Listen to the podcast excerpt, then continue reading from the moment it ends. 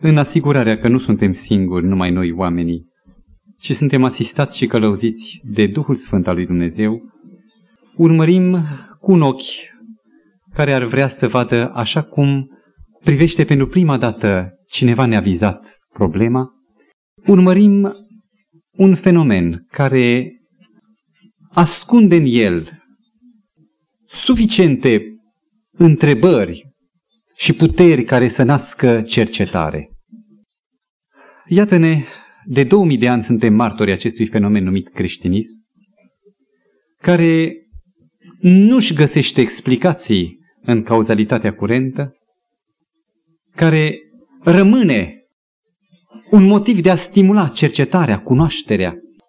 Pentru cei care cunosc Vechiul Testament, lucrurile par limpezi și se înțeleg în lumina cuvântului spus de Moise, Domnul Dumnezeul tău îți va ridica din mijlocul tău, dintre frații tăi un proroc ca mine, să ascultați de el. Pentru cei care cunosc profețiile, în această enigma a lumii moderne care este mișcarea creștină sau creștinismul, se identifică conturul unui personaj unic, care este Mesia cel promis, așa cum a fost descris ca om al durerii, ca unul obișnuit cu suferința, care a venit să poarte poverile noastre ca să se facă una cu noi pentru a ne mântui. Și pentru că creștinismul, în ciuda efortului de a fi discreditat de moderna gândire a omului care își numără de acum câteva veacuri, creștinismul există totuși. Dacă există, se datorează doar acestui nume care este Isus, despre care l-am rugat pe Dumnezeu să ne-l prezinte din nou, să ne-l înfățișeze așa cum inima noastră simte că trebuie să-l găsim și așa cum Sfânta Scriptură, ca un zar pentru cheia aceasta, ne răspunde cu lumina, cu răspunsul divin. Pentru cei care n-am fost data trecută sau dățile trecute, aș vrea să amintesc drumul pe care l-am parcurs. De la întrebările legitime cu privire la personalitatea istorică a Domnului Hristos, urmărind firul bogat al mărturiilor istorice, mergând pe tradiția iudaică ce confirmă Talmudul cu privire la existența reală, fizică a Domnului Hristos, mergând mai departe la dezvăluirea autorității Evanghelilor, noi purtăm în mână cele 27 de cărți ale Noului Testament. În dreptul lor s-au spus multe și mai ales în direcția criticii sau a părerilor subiective, oamenii se întreg în a fi care, mai de care, mai personal, mai urmărind argumentele lui, logica lui. Ne-au imit bogăția pe care Dumnezeu a lăsat să se descopere în dreptul Evanghelilor, pentru ca noi, care ținem cartea în mână, să știm că nu suntem învățați de oameni, ci că este cuvântul, acel cuvânt inițial, nemodificat al lui Dumnezeu. Ne-a impresionat data trecută învierea Domnului Hristos. Și orice om binevoitor, fără prejudecăți, care vrea în mod obiectiv să câștige niște convingeri în privința acestui enigmatic personaj, Domnul Hristos, a fost constrâns de înseși mărturiile celor care nu sunt creștini, ci raționaliști, că în jurul acestui eveniment, învierea, se ascund niște enigme și că trebuie să recunoști o cauză extraordinară pentru ca un punct de oameni, nici măcar 12, unul s-a dus și s-a spânzurat, Iuda, cel care l-a trădat pe Domnul Hristos, din 11 apostoli lași, fricoși, să devină o forță care să copleșească cel mai puternic imperiu într-un moment de culminare a culturii și a civilizației romane, care încă va dovedi vitalitate și care va ajunge la apogeu abia cu împăratul Traian. În spatele acestui fenomen numit creștin se află evenimentul legat de Domnul Hristos, învierea, și mi-e îngăduit acum, cu ajutorul lui Dumnezeu, să facem un pas mai departe. De ce credeți dumneavoastră că învierea este atât de penetrantă și a fost atât de puternică? A fost vârful de săgeată care a despicat, care s-a înfipt. Am găsit un comentariu care m-a condus spre o nouă perspectivă.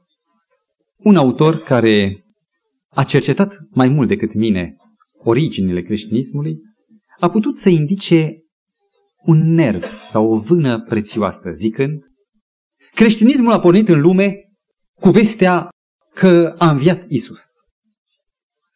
Și oamenii când se întrebau, a înviat un om? Li se răspundea nu. Nu vestea învierii cuiva, a unui om oarecare, a covârșit contemporaneitatea aceea, ci vestea învierii unui anumit om. Doar faptul învierii cuiva ar fi fost un lucru de mirare. Și sunt convins că raționaliștii erau și atunci, sceptici erau suficienți, cum am dovedit din Noul Testament, ca să zică a fost o moarte aparentă. Sau a fost un fenomen inexplicabil. Dar ceea ce a constituit puterea creștinismului a fost nu doar învierea unui om, ci învierea unui anumit om. Și este vorba de acesta care în timpul vieții sale a redus la tăcere prin caracterul său, prin ținuta sa, prin învățătura care nu avea nimic asemănător nici atunci, nici astăzi, la data aceea, nici la data aceasta în lume. Și acest om care demonstrează niște elemente divine, așa cum s-a scris în Tora despre el, acest om, după ce este răstignit, tocmai ca să se stingă șuvoiul de atracție care îl trezea magnetic din dreptul celor ce îl priveau, în viața a treia zi după Scripturi, și vestea că Isus cel divin a înviat, cel care a demonstrat în trup divinitatea, aceasta este de fapt puterea de naștere a creștinismului. Trebuie să recunoaștem că dintre atâția întemeiători de religii, în dreptul nici unuia n-a contat caracterul moral. Cine se întreabă câte neveste a avut Mahomet? Nimeni. Sau uh, însuși profetul, omul cu care Dumnezeu vorbea față către față, Moșe, Moise, cu o experiență deosebit de profundă cu Dumnezeu, în viața lui s-au găsit nu odată mai multe slăbiciuni. Și faptul că el a fost un om înfrânt de păcat n-a oprit fundamentarea acestor viziuni religioase despre viață. În dreptul însă a unui singur întemeitor de religii, discuția este incandescentă cu privire la caracterul lui. Și nu vă mirați de ce? De ce în dreptul lui Buddha nu se discută felul penibil al morții lui? Sau uh, controverse în care s-a manifestat mai puțin stăpânit? De ce în dreptul altora nu se discută decât în dreptul Domnului Hristos? Aici este un punct. Mântuitorul nostru n-a venit cu o predică, n-a vorbit niște învățături, n-a venit cu niște volume de învățătură, de înțelepciune, ci a venit să demonstreze, să pună în practică, să probeze cea mai temerară propunere, proiect, și anume să demonstreze că în acest cadru uman, în aceste dimensiuni ale unui om, e posibil să fii desăvârșit. Și pentru că aceasta a fost ținta sa și ceea ce trebuia să fie demonstrat în viața lui, de aceea dacă ar fi fost o singură pată, dacă s-ar găsi și astăzi, caută, nu se găsește, o singură pată în caracterul Domnului Hristos, întregul creștinism ar fi înfrânt definitiv. Un bărbat, Herbert Spencer, vorbește despre miracolul care a dat tărie învierii și acest miracol se numește caracterul desăvârșit al Domnului Hristos. Și zice așa, un om perfect, un om desăvârșit, să trăiască într-o lume, într-o societate total nedesăvârșită, este o imposibilitate. Pentru că o societate naște elemente asemănătoare cu totalul. Dacă eu fac parte dintr-o grupă de oameni, voi vorbi aceeași limbă, mă voi comporta în același fel, voi avea aceeași etică, după cum masa m-a format. Un om perfect să trăiască într-o societate imperfectă a timpului său, aceasta zice este un miracol și este o probă suficientă sau încă o probă a divinității și mesianității Domnului nostru Isus. S-au întrebat raționaliști, oameni care contestă inspirația divină a Bibliei, a Noului Testament. Nu cumva această cometă luminoasă, Domnul Isus Hristos, învățătorul din Galileea, nu cumva a fost alcătuit de mințile evlavioase cucernice ale unor ucenici? Sau nu cumva ar exista niște rădăcini pentru alcătuirea ca într-un mozaic din bucățele disparate acestui caracter perfect, Domnul Isus Hristos? Întrebarea nu pun pentru noi. Sunt convins că creștinul nu ridică asemenea necunoscute. Dar amintiți-vă că data trecută ne-am propus să privim Scriptura, să privim evenimentul Isus Hristos și creștinismul nu sub ochii credinciosului, ci a celuia care are o sumedenie de întrebări și este flancat, este lovit de atâtea valuri de insinuări sau de monturi greșite ale problemei. Mi-am de o parabolă, de o pildă.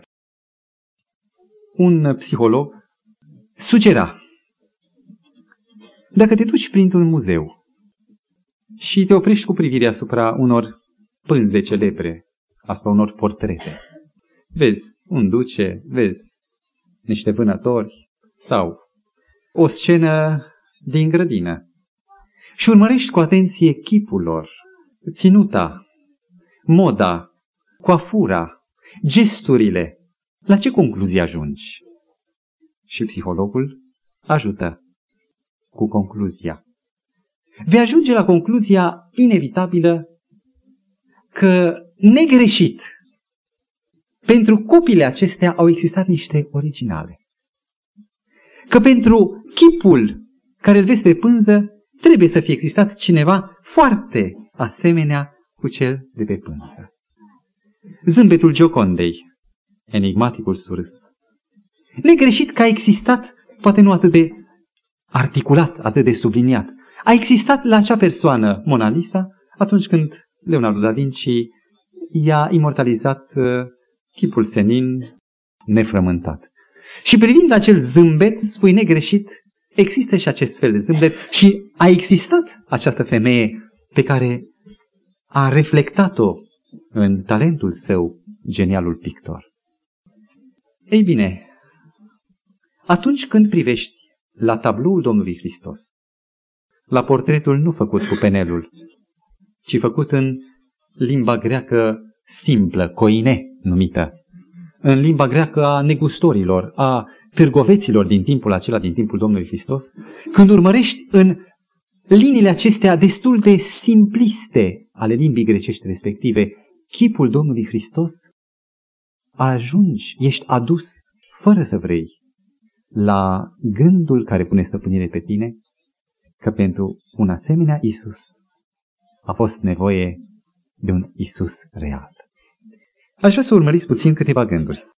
Am cercetat niște documente din teologia sistematică care, bazate pe analize ale psihologiei omului, ale cadrului istoric, ale literaturii, a tot ceea ce s-a scris în epoca aceea, zic, citind aceste fragmente, să descoper un fapt și mai de întărire. Niciun geniu uman, citez, și mult mai puțin geniul pescarilor evrei, nu putea naște această concepție de desăvârșire. Ceea ce impresionează la Domnul Hristos este desăvârșirea caracterului. Și zicea fragmentul că geniul pescarilor aceia cu mâinile noduroase nu putea oferi acest tablou încheiat perfect de desăvârșire. Oamenii răi cu defecte inventează numai astfel de caractere care să simpatizeze cu ei și cu defectele lor. Urmăriți, vă rog, eroii din romane sau eroii filmelor cât de viteși sunt, tot mai fac un gest care se apropie cu omul de rând, cumva dând asigurarea că e și el ca mine, sunt și eu puțin erou ca el. Dar caracterul lui Hristos condamnă răul total. Un asemenea portret nu putea să fie scos cu niciun chip, decât numai copiind persoana istorică a celui care a fost Isus și redând simplu caracterul său imaculat. Un uh, cercetător lingvistic și teolog într-o broșură scrie Caracteristicile literare ale Palestinei primului secol face ca ipoteza creierii figurii Domnului Hristos printr-un efort literar al imaginației să fie din punct de vedere moral imposibil. La data aceea nu existau idealuri de acest gen. Nu se putea naște în mintea niciunui om un personaj imaginar cu trăsătura și caracterul Domnului Hristos. Trecând mai departe, în culturile apropiate, la hinduși, nu există ideea unirii divinității cu umanul și când există doar sporadic pentru niște iluminări. Semizeii greci din literatura elină veche sunt pe jumătate zei, adevărat, dar au trăsături pur umane și manifestă imoralitate. Nu cunosc unirea Dumnezeu-om, o conlocuire în trup a Dumnezeirii. Pentru monoteismul vechi testamentar, Isus, pentru viziunea mozaică, a fost și din păcate dureros, este încă o continuă piatră de poticnire. Nu se putea naște din apocaliptica iudaică, o figură mesianică care îți corespundă unor idealuri. Nu existau aceste idealuri. Până și cel care a fost socotit de oamenii culturii ca geniul numărul unu al lumii, Goethe, scria odată oricât de mult ar propăși cultura spiritului, la nesfârșit, și oricât ar vrea spiritul uman să-și lărgească aria, totuși niciodată nu se va apropia de înălțimea și de cultura morală a creștinismului, așa cum aceasta scânteiază și strălucește în Evanghelii în Isus Hristos. Poate că nu suntem dispuși, datorită formației sau a prejudecăților noastre, să primim bine mărturia unui creștin. Dar aici este vorba de mărturia unor oameni care nu s-au dovedit sau n-au excelat în confesiune, în credință. Recunoașteți că minunea, miracolul caracterului moral al Domnului Hristos, așa cum este încheiat din fragmente, dar încheiat turnat în Noul Testament, depășește orice fel de vis. Aș vrea să vă mai dau, ca să nu vă obosesc prea mult, un ultim citat. Din Bushnell, un autor care scrie în cartea sa Natură și Supranatural, la pagina 276, următorul fragment. Persoana Domnului Hristos menționează în caracter niște contrarii imposibil de regăsit în dimensiunile naturale ale omului. Și vă rog, surprindeți. Originalitatea și vastitatea planului Domnului Hristos stau față în față cu simplitatea și aplicabilitatea practică foarte la îndemână. Și acestea două se conjugă. Cu toată măreția sa, el a fost simplu și condescendent. El care a primit mărturisirea, tu ești Dumnezeu, Domnul meu și Dumnezeul meu al lui Toma, cel care a spus, eu sunt Mesia femeii samaritence, conștient de maestatea sa, uimește prin totala condescendență și simplitate. Sunt contrarii care nu se regăsesc. Isus este total nelumesc, nu e lumesc și cu toate acestea nu e auster. Avea simțăminte puternice, dar nu era urmărit de propriile lui simțăminte, nu era egocentric. Era animat de indignare față de păcat, dar dă pe față compasiune pentru păcătos. De câte ori dumneavoastră sau eu, când am văzut un păcat, n-am simțit o indignare, o mânie, nu numai față de păcat. Așa e omul, chiar și față de păcătos. Și el care avea motive să fie mult mai indignat de păcat, totuși, miraculos, are compasiune pentru păcătos dovedește devoțiune pentru lucrarea sa și totuși e atât de calm atunci când lucrarea sa este împiedicată în fața opoziției. Mântuitorul demonstrează în caracter, continuă fragmentul, că este un filantrop universal, adică iubește pe toți oamenii. Știți că aceia care au mulți prieteni n-au niciunul.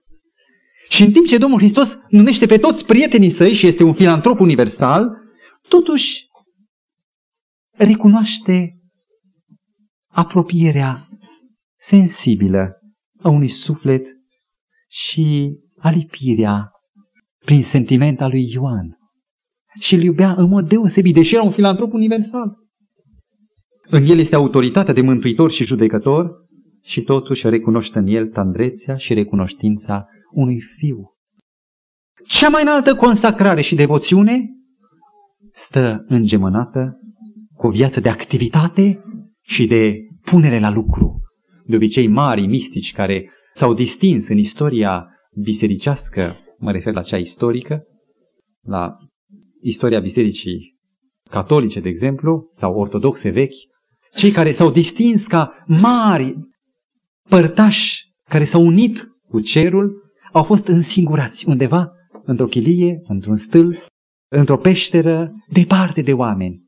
Și în timp ce Domnul Hristos este la culmea devoțiunii, este în același timp la culmea activității. Ori aceste lucruri nu există toate într-un om. Mintea nu le poate gândi decât le poate recunoaște în dreptul Fiului lui Dumnezeu. Am avut ocazia să citesc un fragment dintr-un necredincios, un raționalist, unul din acei suporteri ai ideii inutilității creștinismului și a falsului Mesia. Îl cheamă William Lecky, care scrie istoria moralei europene. O lucrare voluminoasă, amplă. Acest autor moare în 1903. Este o lucrare de referință în uh, materie. Și ascultați ce spune, constrâns de caracterul Domnului Hristos, de minunea divinității care se descoperă în trup, caracterul lui Isus nu numai că a constituit cel mai înalt mod de virtute, dar, și aici este partea cea mai puternică, constituie cel mai puternic imbold de a practica această virtute. Nu e așa că e o deosebire între o figură de înger neprihănită, care este permanent despărțită de tine, prin aceea că el e înger și tu ești om. În timp ce Domnul Hristos demonstrează cel mai înalt grad de virtute, constituind însă, zice raționalistul Lechii, în același timp cel mai puternic imbold de a practica aceste virtuți, care au influențat atât de mult omenirea, încât se poate afirma că doar simpla relatare a activității publice de trei ani și jumătate a Domnului Hristos a contribuit la regenerarea și la îmbunătățirea neamului, a societății umane, cu mult mai mult decât toate manualele de morală și de filozofie la un loc. Dacă Domnul Hristos ar fi avut cea mai mică urmă, ciobire în caracter, nu mai există astăzi creștinism. Și aici este marele miracol, poate care dă putere și învierii Domnului Hristos. Există o trăsătură generală a creștinismului. Creștinismul s-a născut în prigoană, creștinismul a înaintat prin cea mai cumplită prigoană de mase, genocid curat, în primele 3-4 secole. Creștinismul s-a impus în contra curentului.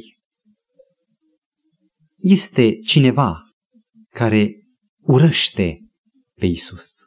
Scriptura ne descoperă, este arhivrăjmașul, diavolul. Și dacă n-a putut să-l reducă la tăcere, n-a putut să-l împiedice pe Domnul să-și aducă jertfa la împlinire și n-a reușit să păteze cu ceva caracterul, în schimb va încerca o altă variantă, după părerea mea, mai periculoasă și mai vulnerabilă pentru noi. Ce credeți? Care este maniera cea mai puternică de a contracara influența Domnului Isus Hristos pentru noi? Să negi istoricitatea sa, n-a existat. Sau să negi divinitatea sa. Să spui, da, a fost un revoluționar, un fel de Ioan Botezătorul. Și în urma morții lui, folclorul incitat de dorințe neîmplinite a produs un Isus. Sau să recunoști și istoricitatea sa. Să recunoști și divinitatea sa. Și apoi, exact care este atitudinea la ordinea zilei a bisericii creștine în general, să-l arunci undeva în cer, pe tron, să crezi în El că a fost și că le-a făcut pe toate. Dar cumva în afara ta.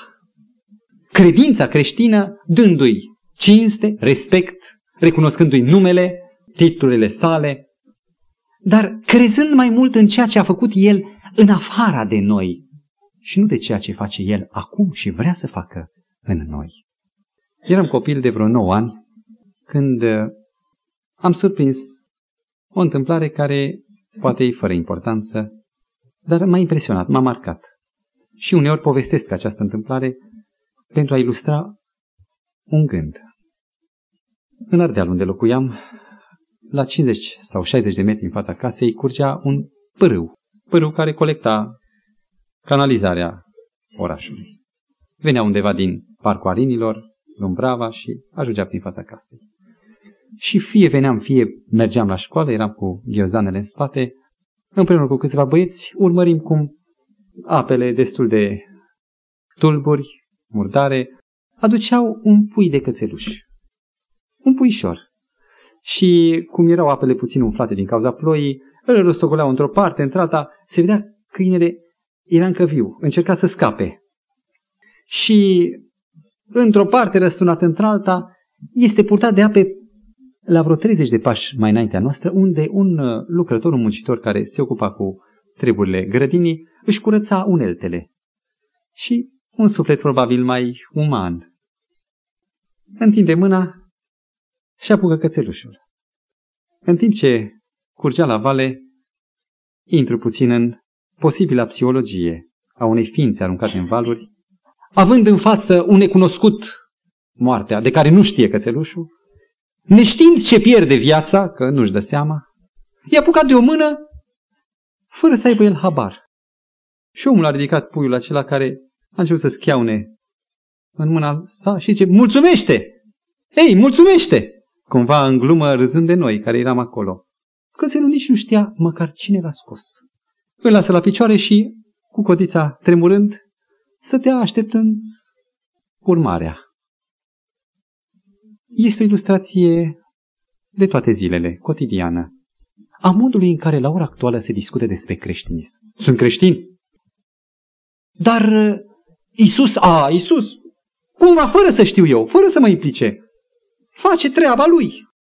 Și bine că se face. Mergeam împreună cu părinții mei la slujbele tradiționale și nu pricepeam nimic nici eu, nici părinții. Eram însă mulțumit că treaba merge și că treaba se face chiar fără să știu eu cum. Important e să crezi în el, cel care a fost. Important e să accepti, să primești cu bucurie ceea ce va face el odată pentru tine, ca pe un câine scos din apă, fără să știi cum, nimicind ceea ce este cel mai important lucru din creștinism. Umanitatea Domnului Hristos. Poate nu sunt înțeles acum. Cum adică? Nimicind caracterul uman al Mântuitorului. Vă rog, rețineți. Domnul Hristos n-a venit cu predici. Dacă cercetați Evangheliile, sunt destul de puține. Una, predica de pe munte, a doua, predica de lângă lac cu pildele și cam atât. Mă rog, câteva relatări despre faptul că era norodul în fața templului unde învăța norodul, atât. Și trei ani și jumătate el umblă înconjurat de ucenici care îl urmăresc și care sunt puși față în față cu situații. Mântuitorul n-a venit să dea învățătură peste învățătură. El a venit să demonstreze ceva practic. Vedeți, noi părinții știm că un copil învață cel mai bine arătându-i, demonstrându-i un fel de a fi. Și se spune pe drept cuvânt că părinții croiesc prin ceea ce sunt ei, prin ceea ce fac și vorbesc, prin modul lor de a fi, croiesc dimensiunile morale, soarta spirituală a copiilor lor. Greu, rare ori, un copil să depășească pe părintele său. Din punct de vedere moral, nu intelectual sau profesional. Acestea sunt chestiuni de training și de timp. Ei bine, Domnul Hristos nu vine să învețe pe ucenici așa cum se învăța în școlile filozofice. Ați auzit de gimnaziu, ați auzit de liceum sau de academie. Mă amintesc de ceea ce ne povestea profesorul de limba greacă Ce era gimnaziul la data aceea? Era locul unde, ceea ce spune și astăzi numele de gimnaziu, se întruneau spiritele, se comunicau, se făcea filozofie. Ei bine, gimnaziul era un parc anume, cu niște zone verzi, libere, eliberate de pom, de obstacole, unde candidații în costumație foarte sumară făceau gimnastică. De acolo vine gimnaziul. Locul de gimnastică. Și în cursurile lor, între două antrenamente, se întâlneau, pentru că erau spirite libere, erau spirite filozofice, se întâlneau într-un moment să discute filozofie. În Atena era un gimnaziu alături de templul lui Apollo, Lyceion, de acolo Lyceum. La Lyceion, un gimnaziu, învăța Aristotel. Platon învăța în grădina publică a lui Academos, de acolo Academie. În nordul Atenei, Academos, o grădină publică unde făceau gimnastică și făceau filozofie, discutau, petreceau mult timp. Maniera în care se învăța pe timpul Domnului Hristos și înainte era de simpozion și sindrofie. Nume care sunt foarte semnificative. Ce însemnează sindrofie? Sunie împreună și trofie a te hrăni. Trofic.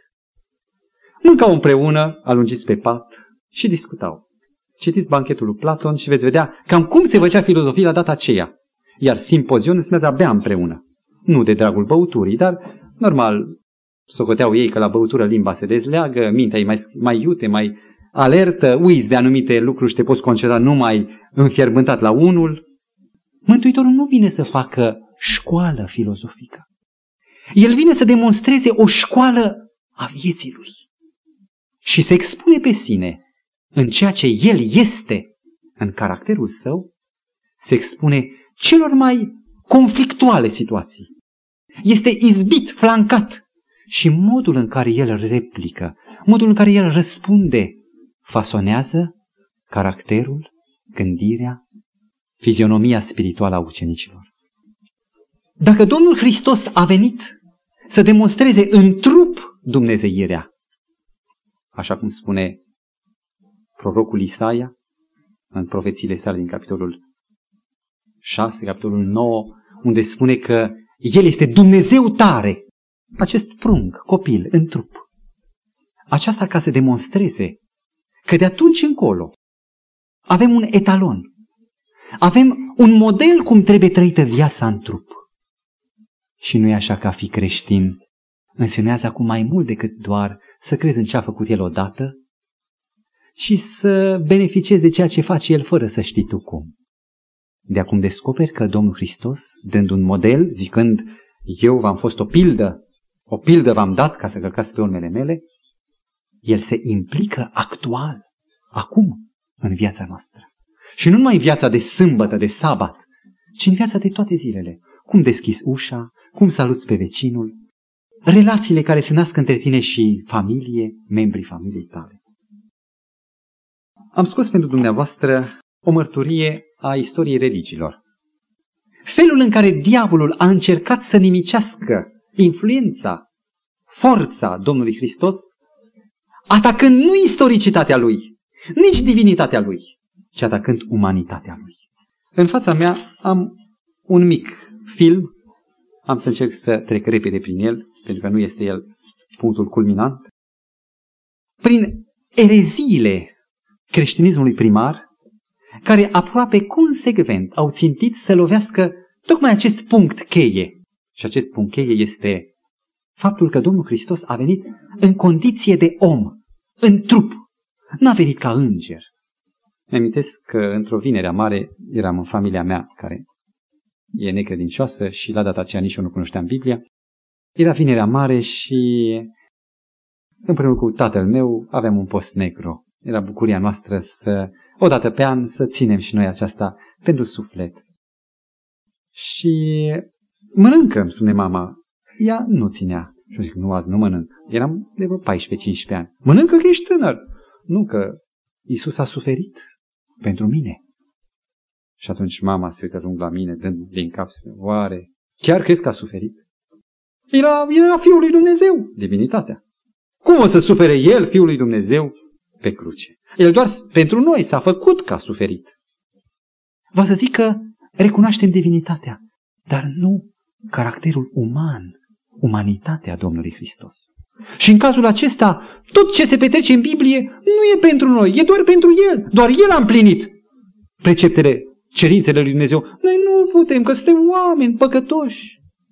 Și pentru că aici este punctul cheie creștinismului practic, aici este cheia trăirii creștine. Dacă vreți, aici este testul dacă ești sau nu creștin. Diavolul a deschis mai multe lovituri împotriva acestui gând, acestei temelii a practicii și credinței biblice.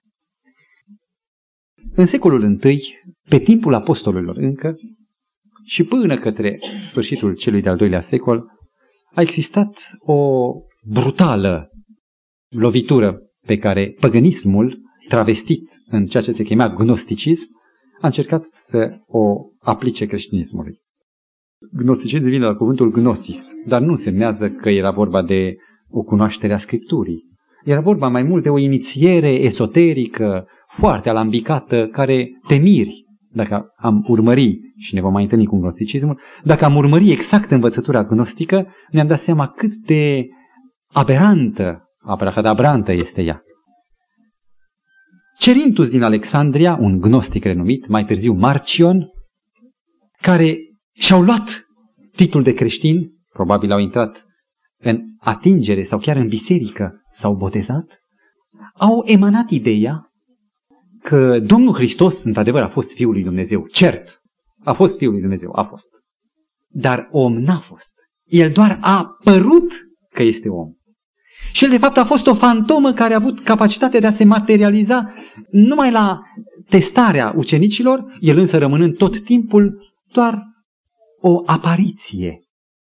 Și de la termenul grecesc dokeo, a părea, iluzie, a părea, a apărut curentul dochetist sau docetist. Deci, direct, Isus n-a venit în trup. Al doilea curent.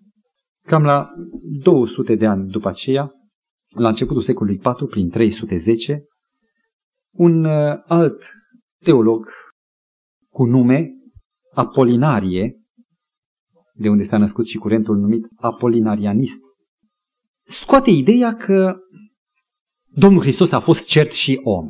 Dar umanitatea era mai mult ca o cutie, un fel de instrument pasiv. Domnul Hristos, spunea el, n-avea un suflet uman. El nu s-a împotrivit în umanitatea mea păcatului. Și el, ca un mare maestru divin, a venit să înfrângă păcatul folosindu-se de această carapace, om. Manipulat, deci, din dos de făptura divină. Al doilea conciliu sau sinod ecumenic de la Constantinopol în 381 respinge această erezie. La scurt timp apare al treilea curent, care toate atacă umanitatea, și anume nestorianismul. Prin 410, un uh, episcop de Antiohia, pe nume Nestor sau Nestorie, vine cu un alt element, cum că Domnul Hristos a fost om real și Dumnezeu real. Până aici e bine. Dar că cele două naturi au conlocuit ca două păsări într-o colivie. Ele nu s-au contopit, n-au fost, nu s-au sudat. Prin asta umanitatea n-a fost înălțată și divinitatea n-a fost umilită prin viziunea sa. Răspunde al treilea sinod ecumenic de la Efes, care în 431 respinge și nestorianismul, și mai este un al patrulea curent. Și toate acestea răsuflă din nou în istoria creștinismului pe la diferite puncte ale istoriei, mai ales la cotitura protestantă, al patrulea curent, monofizitismul, după ce însemnează, după etimologie, mono e una și fizis trup, în care, încercând să dea o ripostă lui Nestorie, lui Nestor, recunosc că Domnul Hristos a fost uman total și că cele două naturi s-au unit desăvârșit în el, și cea divină și cea umană, cu specificarea că s-a format ceva nou. care nu mai era nici divin, nici uman. Era ceva cu totul nou care nu mai avea asemănare cu mine, omul. La al patrulea sinod ecumenic de la Calcedon, 451, se respinge și aceasta. Sper că n-a fost prea mult ca să vă obosească. Care este părerea dumneavoastră? Care este punctul de vedere al Bibliei cu privire la dimensiunea aceasta umană a Domnului Hristos? Aș vrea să vă redau, nu-i timp, doar întreagă câteva texte pe care le veți cerceta acasă. În fapte, capitolul 2, cu versetul 22, Apostolul Petru în ziua cinzecimii zice, Iisus din Nazaret, care a fost un om adeverit, întru totul, ca noi. 1 Corinteni 15 cu 21, unde spune că dacă moartea a venit printr-un om, tot printr-un om a venit și învierea. La 1 Timotei 2 cu 5, Pavel vorbește despre unicul mijlocitor care există între Dumnezeu și noi, oamenii, și acest mijlocitor nu este un înger, nici Fiul lui Dumnezeu, deși este Fiul lui Dumnezeu, ci este omul Isus Hristos. Hristos a fost pe deplin uman, spune spiritul profetic. Un om adevărat, părtaș întru totul naturii noastre, purtând umanitatea pe care noi o purtăm, decât că fără păcat. Apostolul Ioan, unul dintre luptătorii pentru păstrarea intactă a credinței apostolice, el însuși unul din cei 12 apostoli, stabilește un test pentru a descoperi orice fel de erezie, zicând așa, în prima sa epistolă, capitolul 4, cite de la versetul 1 mai departe. Prea iubiților, să nu dați crezare oricărui duh, ci să cercetați duhurile dacă sunt de la Dumnezeu, căci în lume au ieșit mulți proroci mincinoși. Duhul lui Dumnezeu să-L cunoașteți după aceasta și vă rog, prindeți bine ideea. Orice duh care mărturisește că Isus Hristos a venit în trup este de la Dumnezeu. Și orice duh care nu mărturisește pe Isus în această condiție, venit în trup, nu este de la Dumnezeu, ci este Duhul lui Antichrist, adică a diavolului, de-a cărui venire ați și auzit. Și este chiar în lume acum. Într-o carte documentară am citit felul în care niște eretici din timpurile istorice încercau să pecetluiască cu veracitate, cu caracter de adevăr, descoperirile lor neinspirate de Dumnezeu, ci de alte duhuri. Și la o, de exemplu, la o prevestire teribilă, care nu s-a împlinit, cel care făcea această prevestire, această profeție, un fals profet, zicea, Isus a venit în trup. Cumva încercând să primească pecetea autenticității. Oare asta însemnează a mărturisi pe Hristos venit în trup? Sau însemnează altceva? Dacă Domnul Hristos a fost ca tine și ca mine, atunci idealul acesta desăvârșit prin întrupare devine încărcat de obligativitate.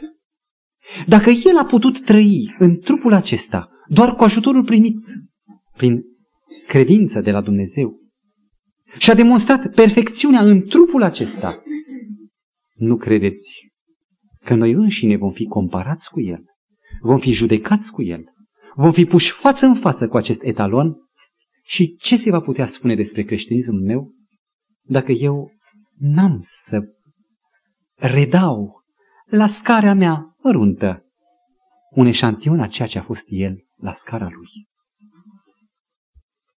Mântuitorul s-a numit pe sine lumina lumii. În Ioan 9 cu 5. Și zice ucenicilor, voi sunteți lumina lumii. El a zis, eu n-am păcat. Și apoi el zice ucenicilor, voi dar să fiți desăvârșiți. El vindecă, scoate demon, înviază morții și în Matei 10 cu 8 dă porunca, mergeți, scoateți demon, înviați morții, vindecați bolile.